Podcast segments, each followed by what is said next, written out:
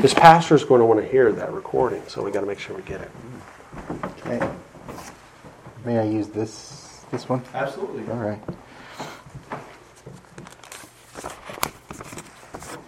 Yes, indeed. I don't doubt that Pastor Drew will be making sure I didn't screw things up. no, thank you all uh, for having us this morning. Thank you, Pastor Doug, for your hospitality. Um, it's always wonderful. One, one of the best best things that we get to do is go around and meet new brothers and sisters in Christ that are new to us. We didn't even know we had, but and it's a reminder that the church is worldwide all peoples, tribes, languages, nations, and folks that we will get to meet one day in the kingdom and be with them. And it's just wonderful to see what the Lord has done and what He continues to do in the world. Um, but as Pastor Doug mentioned, I did want to talk this morning about Exodus 1, uh, verses 1 through 7. So if you would in your Bibles, let's go ahead and turn there.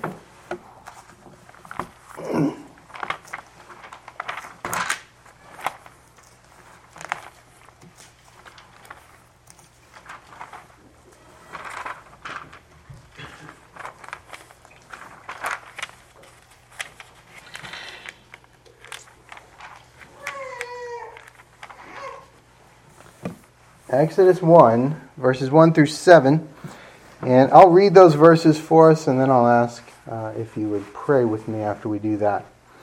Uh, beginning at verse 1. Now, these are the names of the children of Israel which came into Egypt. Every man and his household came with Jacob Reuben, Simeon, Levi, and Judah, Issachar, Zebulun and Benjamin, Dan and Naphtali, Gad and Asher. And all the souls that came out of the loins of Jacob were seventy souls, for Joseph was in Egypt already. And Joseph died, and all his brethren, and all that generation. And the children of Israel were fruitful, and increased abundantly, and multiplied and waxed exceeding mighty, and the land was filled with them. Let's pray together, please. Our Father, we come before you this morning, and we pray that you would bless this time that we have to spend in your word. We pray that you would be here among us and that you would work among our hearts and our minds, and that you would show us the truth from your word and open us up to be receptive to that truth, that we might grow in grace and in knowledge of you and of your Son, that we might be brought to more maturity in the faith, each of us, so that we can be more useful servants for you. And Lord, so that we can grow up in a manner that is pleasing to you. Lord, we know that this side of your kingdom, we will always disappoint. The things that we do will never be good enough, and we are still growing. But Lord, we know that you are faithful and you will continue to grow us. And we know that you are faithful and you will keep us. And so we thank you for those great promises that you've given to us. And we do pray, Lord, that you would help us see those promises see indeed your providence in these verses, in the way that it still works out today, or that you work out your providence, your purposes, and your plans for your people even now. We ask it in Jesus' name. Amen. So, as we look at these verses, and I promise we're not going to do this for every single word because we'll be here a long time. But the first word there at Exodus 1 1 is now. And that's an important word, so I do want to stop there and discuss it. Because different translations have it as now or and. But the point is that there's a continuation. Right? Exodus is not a standalone book. It comes after what? Genesis, the first book. And I always say that I am so glad and so thankful for the book of Exodus. Because if we leave off at the book of Genesis, as we'll see, it's kind of depressing. Let's take a quick overview and we'll see what we mean. And, and I do mean a quick overview of all of Genesis uh, so that we can see what we mean. Because we know and we can think back to how Genesis begins, right? Genesis 1 1. In the beginning, God, what? Created the heavens and the earth, yes? We know that. And so the wonderful thing about that beginning is that it presupposes what? The existence of God. God is already there from the very beginning. And then we see his activity immediately. In the beginning, God, who's already there, creates. And everything that he creates, we're told after every single day of his creation, it's what? Good. God saw all that he made and it was good. And it was good and it was good. And finally we get to day six and he makes male and female, man and woman. And what do we read? It was very good. It's very good. A wonderful creation, a wonderful work that a wonderful, glorious, and holy God has accomplished in six days, and on the seventh he rests. And everything seems wonderful and peaceful. And Adam and Eve are there, and they're in the garden, and everything is perfect for them, and God has provided to them everything, and He's kept all the bad things away, and He's provided them protection and all that they need to live. And what a wonderful opening to the story the story of creation, the truth of the world. But we know it doesn't stop there, does it? Eventually, chapter 3 comes. And chapter 3, tells, of course, about serpent coming into the garden. And he tempts Eve. And through his temptation, she disobeys God. She sins. She eats from the tree that she was not to eat from. And then what? She gives to her husband also, and he ate from the tree. And once they eat from the tree, sin comes into the world, and death through sin. And all of the things that Pastor Doug and I were talking about this morning that we as Christians go through in this world, all of those things came into the world. Those challenges and those struggles and those heartbreaks and those sorrows. Everything that we look around and we see today comes into the world through man's sin. And God's beautiful creation, his perfect creation, that which was very good, is now marred by that sin. And as we go through the rest of the book of Genesis, particularly we look at verses 3 to 11, and we see just how far and how quickly everything falls. Mm-hmm. It's only a few chapters from paradise to the flood, mm-hmm. where God says, Enough! And He wipes out everyone except for one family. But we know that even then it doesn't stop. Even after that, sin continues in the hearts of men and the hearts of women. And so, starting in Genesis 12, the scene shifts from worldwide to focusing on one family, the family of Abraham. And as we'll see in a moment, that family is like any other family, isn't it? Mm-hmm. They're not perfect, they're not holy by any means. And yet, that's the family that God has chosen. And so it begins there with Abraham. And as we go through and we go through and we follow this family, I want us to point out how Genesis ends. Chapter 50 and verse 26. So Joseph died, being 110 years old, and they embalmed him, and he was put in a coffin in Egypt. Abraham's dead. Isaac is dead. Jacob is dead. Joseph is dead. Everyone's dead. And that's depressing. What started off beautiful and wonderful and very good through the sin of mankind ends with everyone being dead. Wasn't supposed to happen.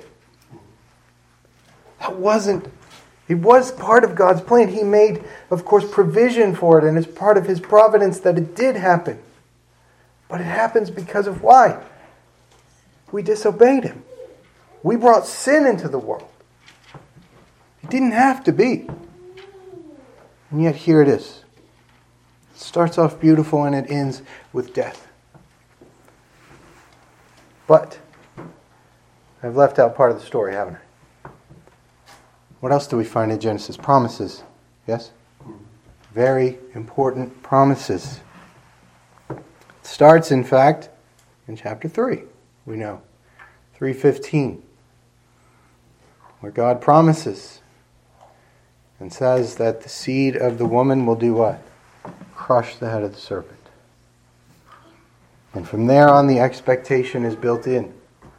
And in fact, we can see it with Eve. She gives birth to Cain. She thinks this is the one. And she has another son. She thinks, well, maybe this is the one. And then the one kills the other. Cain kills Abel. And she goes, well, no, those weren't the ones. And then what happens? Seth comes along. And the promise remains. And the hope is still there. Mm-hmm.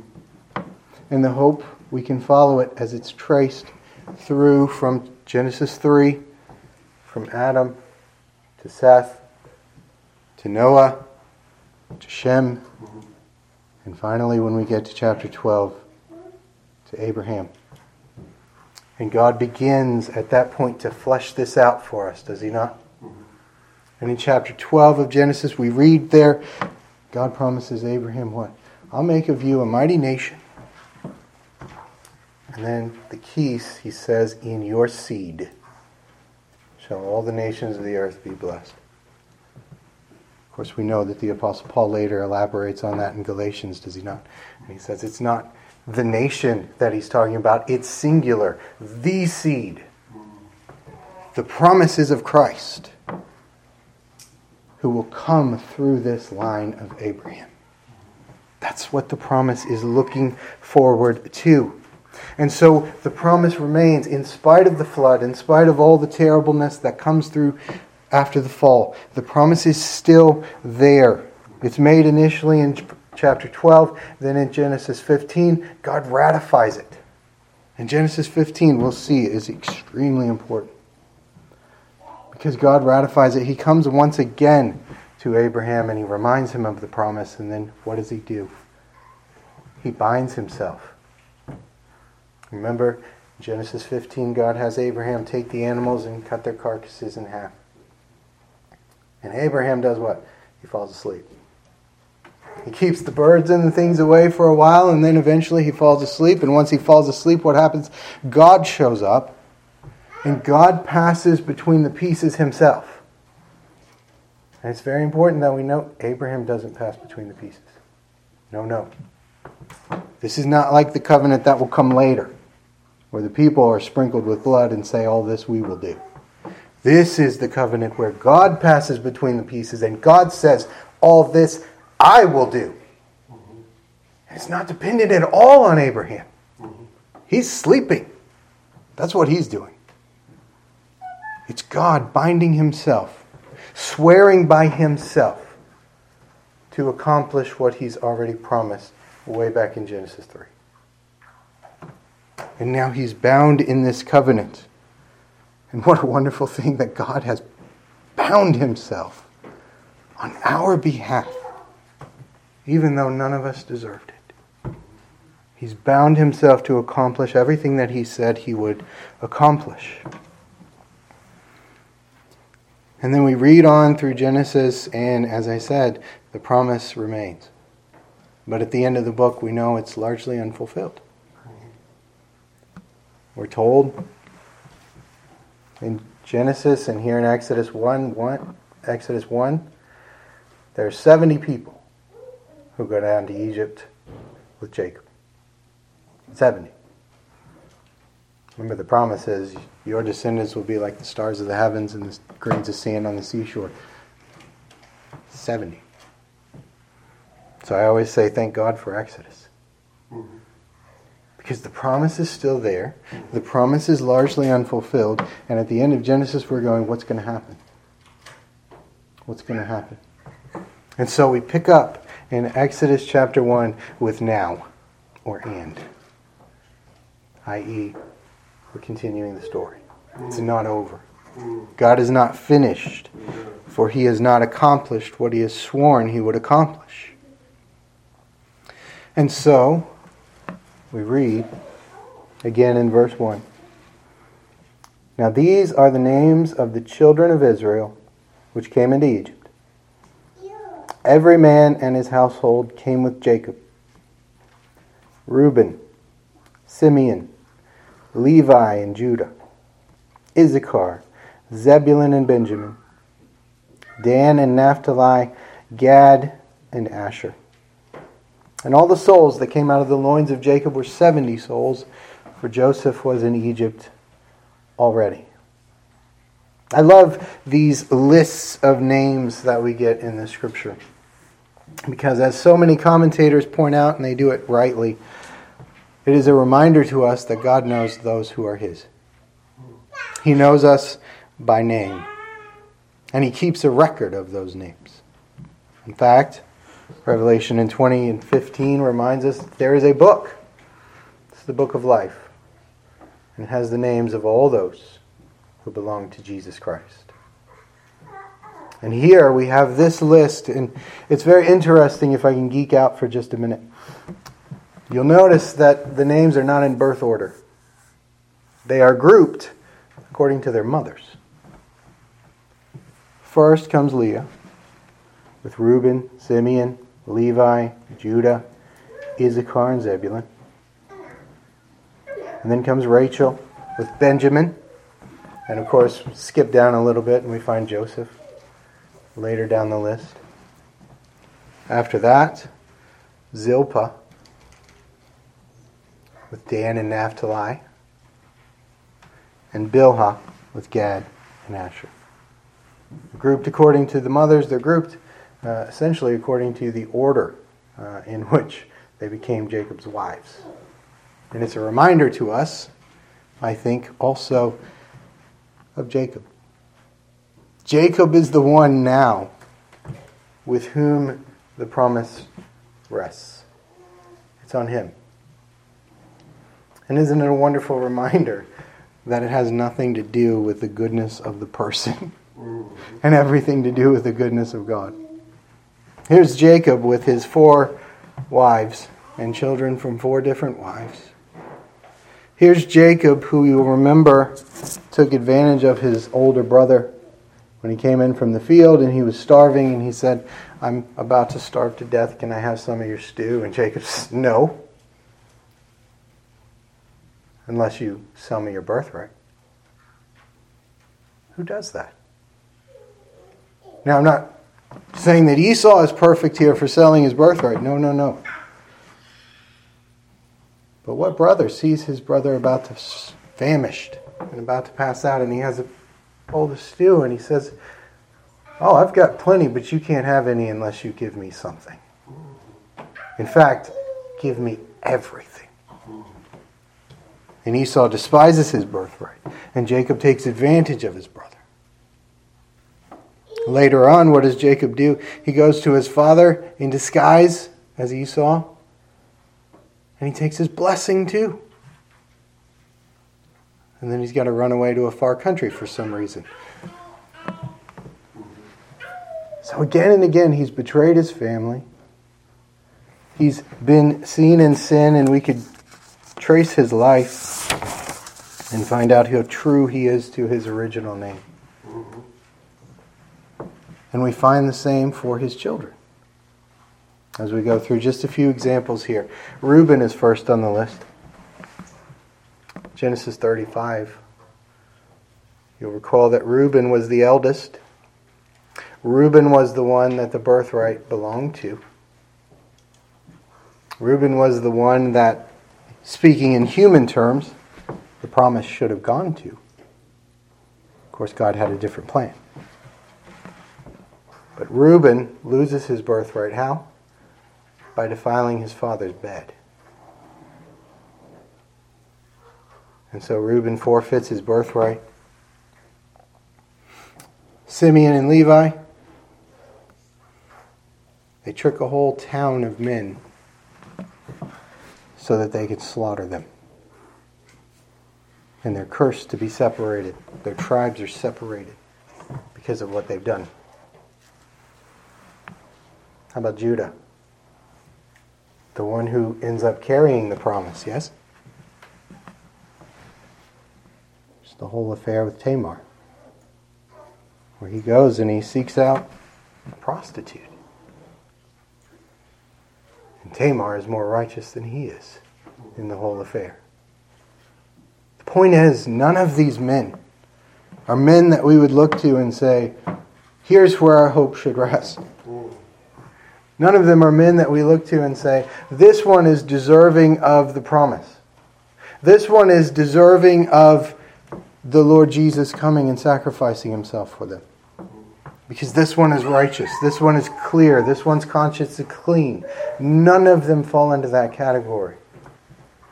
And yet, this is the family on whom God's favor rests. It's in spite of who they are, not because of who they are.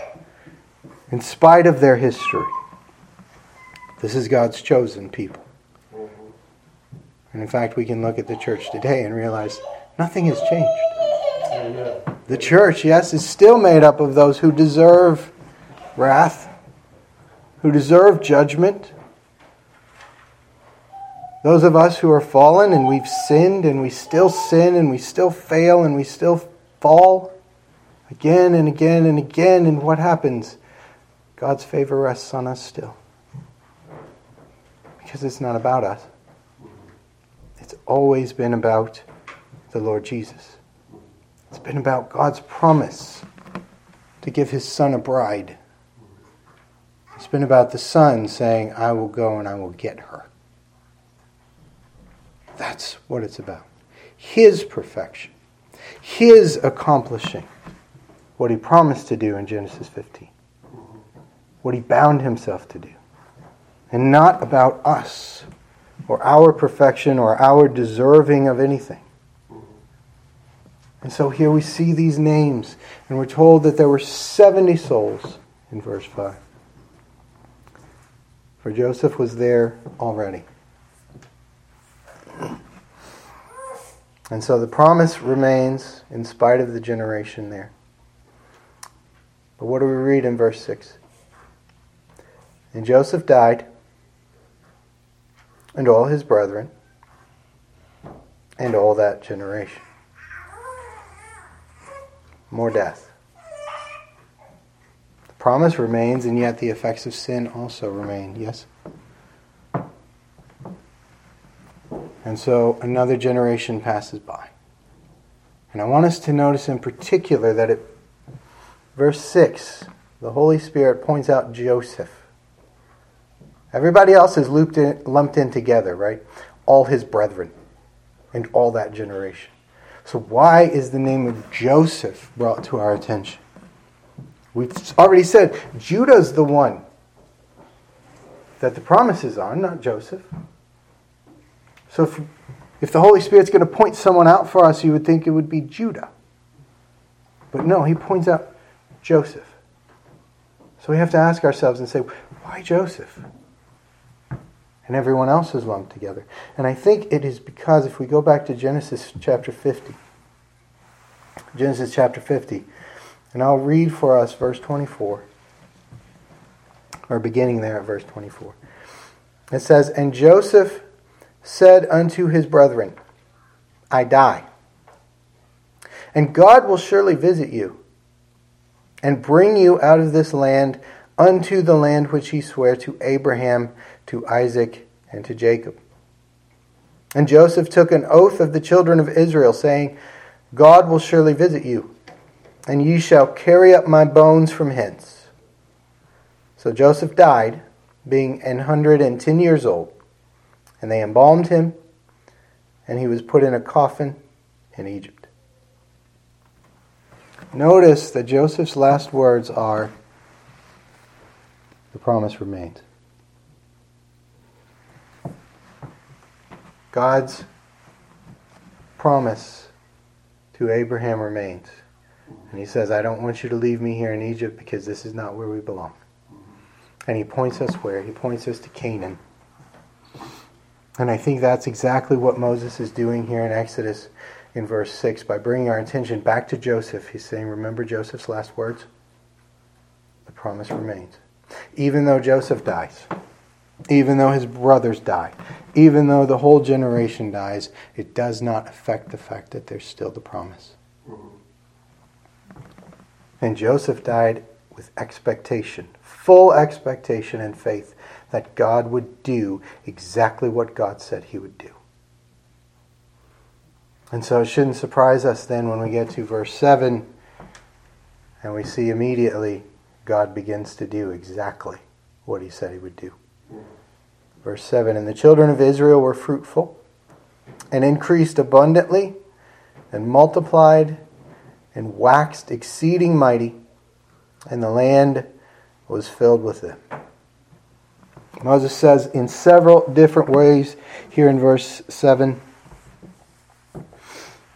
that Israel became a great people. And I think he says it in so many different ways because the explosion that we see in a short period of time is absolutely amazing. We started with 70 people. And we're told in Numbers 1 and 46 that by the time these people come out of Egypt, there's over 2 million of them. There's over 600,000 fighting men. And then we have to add the women and the children and the older men. And there's over 2 million, from 70 to 2 million in this short span of time that they're in Egypt. Think about it. And not that they're down there in Egypt and, you know, they have the best medical care in the world and everybody's trying to help them. Mm-hmm. No, right? We know what happens. A new Pharaoh rises who doesn't know Joseph and he says, I don't like these people. I think we should enslave these people and also kill all the male children because they're growing too fast. And guess what God says? Don't care. Right? We just read from the confession about God's providence and how anything that happens in the world happens because He says it. Amen. And when He gives a promise, that promise will be fulfilled. That's right. And men can try whatever they want to try to stop Him, and He'll just use it to fulfill His promises. Amen. Amen. So I want us to understand that this growth is miraculous growth in the midst of slavery. In the midst of everyone trying to keep Israel down, God grows them from 70 to over 2 million people. God has not forgotten, has he? He made a promise to Abraham. Your descendants will be a mighty nation. They will be as numerous as the stars in the heavens and the sand on the seashore. 70 doesn't fit the bill. And so by the time we see them coming out of Egypt, they are indeed a nation. They're a nation. In fact,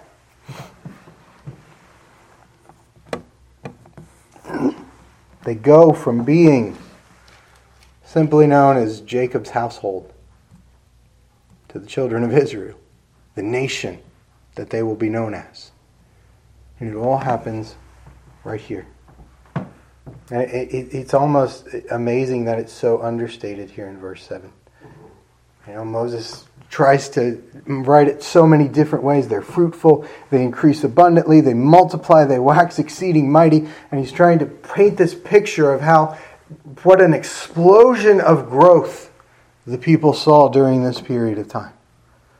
And it still almost boggles the mind that he can just put this in one verse what takes what must have been absolutely amazing to go from 70 to over 2 million while you're in the midst of bondage, in the midst of a nation that wants you dead. It would be far, far more likely that there would be none of them left. And yet, Egypt can't stop them. Pharaoh can't stop them. Because Pharaoh can't stop God and God's purposes and God's plans. Amen. And so we see that God begins to do exactly what he said he was going to do. And he does it in his time. And he does it at just the right time. Notice here also, it's, it's very interesting the timing of this. Verse 6 tells us that Joseph died. Verse 7 tells us that the population explosion began. Isn't that amazing? Joseph is who? He's their protector. Joseph is the second most powerful man in Egypt, yes? He's keeping everyone safe. All the rest of them are safe because Joseph is there. Then what happens? Joseph dies. Uh oh. What about the rest of them? How are they going to be safe? How are they going to be cared for? How are they going to be protected? And exactly at that same time, what? Boom. The population explosion begins. And they grow into a mighty nation so that even Pharaoh is afraid of them. Isn't it amazing how God works these things out in just the right time, in just the right measure, to make sure that His plan and His purposes are never thwarted? Amen. And we know the rest of the story too, don't we? And the rest of the story is the best part. Because this nation continued through hardship and through difficulty and through struggle and through sin and through all sorts of history that's just as sordid as the history of any other people in the world. And yet they continued on so that the Messiah could be born through them. And we know that through him, God has indeed accomplished all that he said he would accomplish. Yeah. We spoke uh, earlier this morning about meeting new brothers and sisters and how we have brothers and sisters all around the world. What did God promise? Your offspring will be a blessing to what? All the nations. Has Jesus been a blessing to all the nations today? Can we say that? Absolutely, we can. Does he continue to be a blessing to all the nations? Yes. Because more and more people are being called by God into the faith and into the truth day by day by day. I cannot wait to gather around the throne and to look at the vast sea. People from every tribe, language, people group, nation, down through the centuries that God has saved through his Son. And it all begins right here with this population explosion of his people. So I'll take a page from Pastor Drew and say, that's our text. Now I want to pull a doctrine from it and then give us some application from that. And here's the doctrine it's not complicated. God is faithful to his unconditional covenant. That's it. Right? Our confidence, as we've seen here, is not in our strength. Our confidence is not in I am going to do the things that God requires so that God will accept me and no no no no no never go down that path. Our confidence is in him and in his faithfulness and in his power.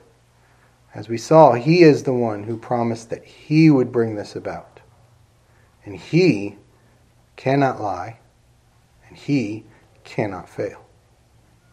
And he has done neither. And we can look around the world today and see that he has done neither. He has been faithful to his covenant all the way through the end, even up to the point of sending his son to become a curse for us. And the Lord Jesus willingly took it on himself and did all that he set out to do. And on that cross, he said those three wonderful words It is finished. Everything that God purposed, everything that he planned, revolved around his son and rested upon the shoulders of his son, and the Lord Jesus took it on himself and accomplished it to the full. God continues in his faithfulness. And that's wonderful for us that He is faithful to His promises. He's faithful to His covenant because there are more promises, yes, that God continues to fulfill. We are still here in this world. But each one of us knows that the day is coming when our name will be called and it will be time to pass over. Unless the Lord returns first.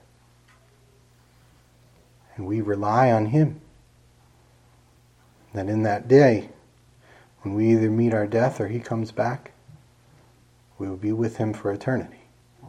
He's promised it. It's part of the covenant. It's part of what He is doing for His people. And He's fulfilled it up till this point. Every single point of it. And we have every right to expect and to believe and to know that He will continue to fulfill it after this life is over for us. That's right. And He will continue to fulfill it for eternity. Because, again, it rests in Him and not in us. Not in what we deserve, but in what the Lord Jesus deserves, which is everything. And we become the inheritors of that with Him. So, how do we apply this? One, very simple trust God. Trust Him. He is faithful. And we can trust Him wherever we find ourselves in life. Yes, because as, as Pastor Doug alluded to, He's promised what? He's going to work all things to the good of those who love God and who are called according to His purpose. So we're walking through the valley of the shadow of death. David says, Fear no evil. How is that possible? By trusting Him. Trust Him. Knowing that even that valley is being used by God for the good of His church, for the good of His people, for the good of us as individuals who belong to Him, who use whatever comes our way for His glory and our benefit. And we can trust Him as we walk through every single aspect of life, through every different stage of it. He'll be there, and He'll be with us, and He'll be working on our behalf. We can trust God. We can, second point, rest in Christ. Rest in Christ. Hebrews 12 and 2 tells us that He is what? The author and finisher of our faith. Amen. We realize, and we have to realize, if we take any uh, true stock in our lives, that even though we try to serve Him and we try to be faithful, we fail so many times. And even when we think we're doing well, we're still doing poorly. Because our motives aren't right, our mind isn't right, our heart isn't right. The old man is still there and he's still fighting, yes. And so we cannot rest in ourselves. But I also want us to know that we can't, when those times come, yes, we repent. Yes, we go to God. We confess those. We ask for forgiveness. Yes, yes, yes. But also we don't despair. Because that's exactly what Satan would want us to do. Yeah.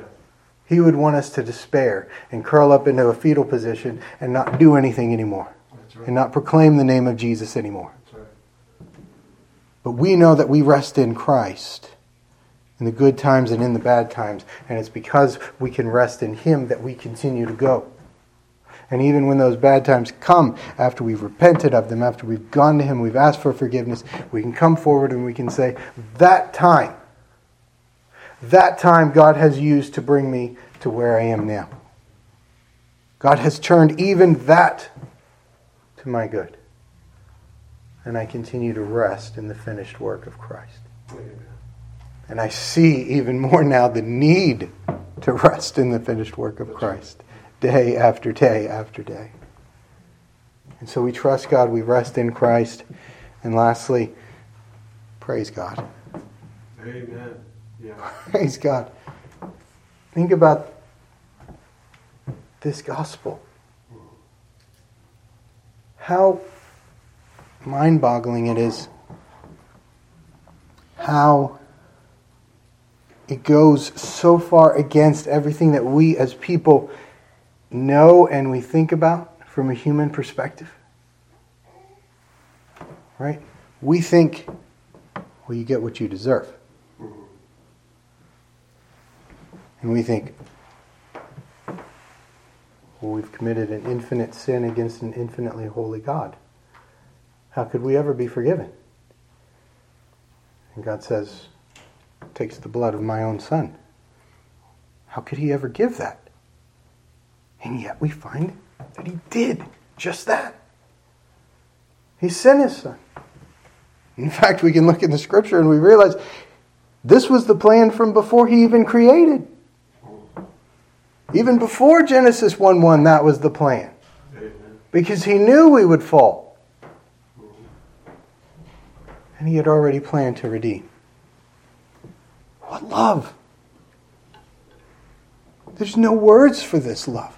That's right. It takes sinners who are doomed to die and even after that to hell.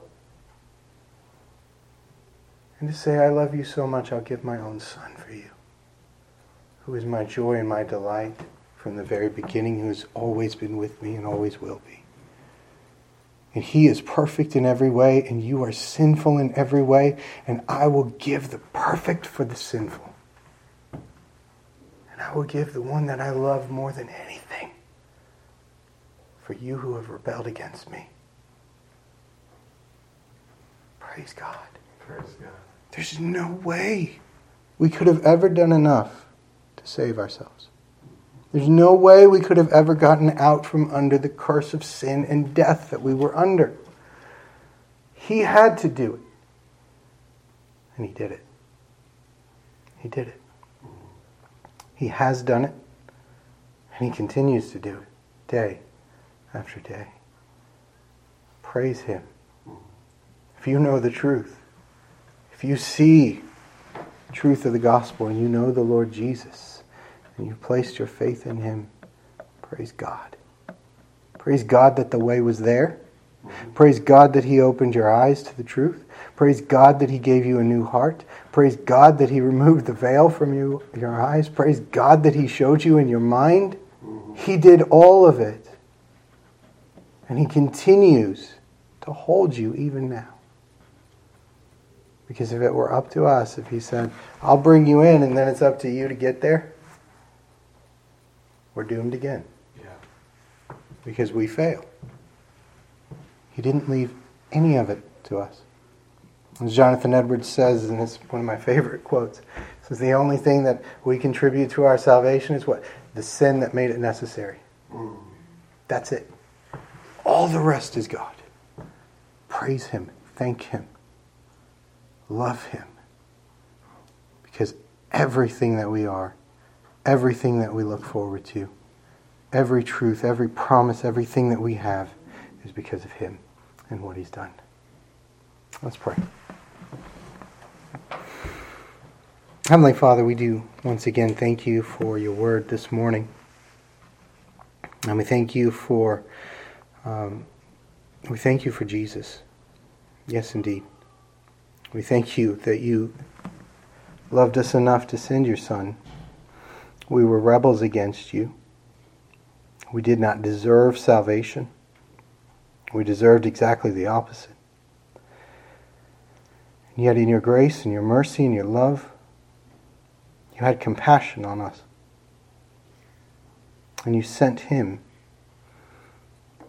And he willingly came and became exactly what we needed, the Savior that we needed.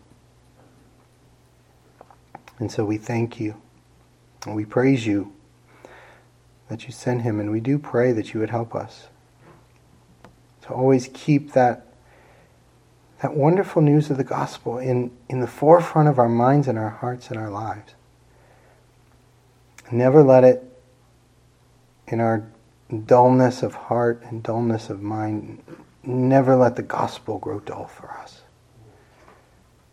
Keep the wonder of it there for us so that we can see through that gospel your glory, your grace, your mercy, your love. And so that we can rest more and more in you and in your Son. And then help us to proclaim the truth of that gospel wherever we go. With whomever we meet who doesn't know you and doesn't know your Son, we pray that you would give us boldness to speak that truth to them. And we pray for them. And for all those who have not heard the gospel, we pray that they would hear. And not just hear, but that you would open their hearts as you've opened ours. That you would open their minds as you've opened ours, Lord. You know who they are, who are yours. And we know that you will do your work. And that not one whose name is written in the book of life will be forgotten or left behind. For you will save them all. And we pray that you would continue in that work. And we know that you will. We thank you for who you are. We thank you for who Jesus is. And we thank you that we belong to you. In Jesus' name, amen. amen.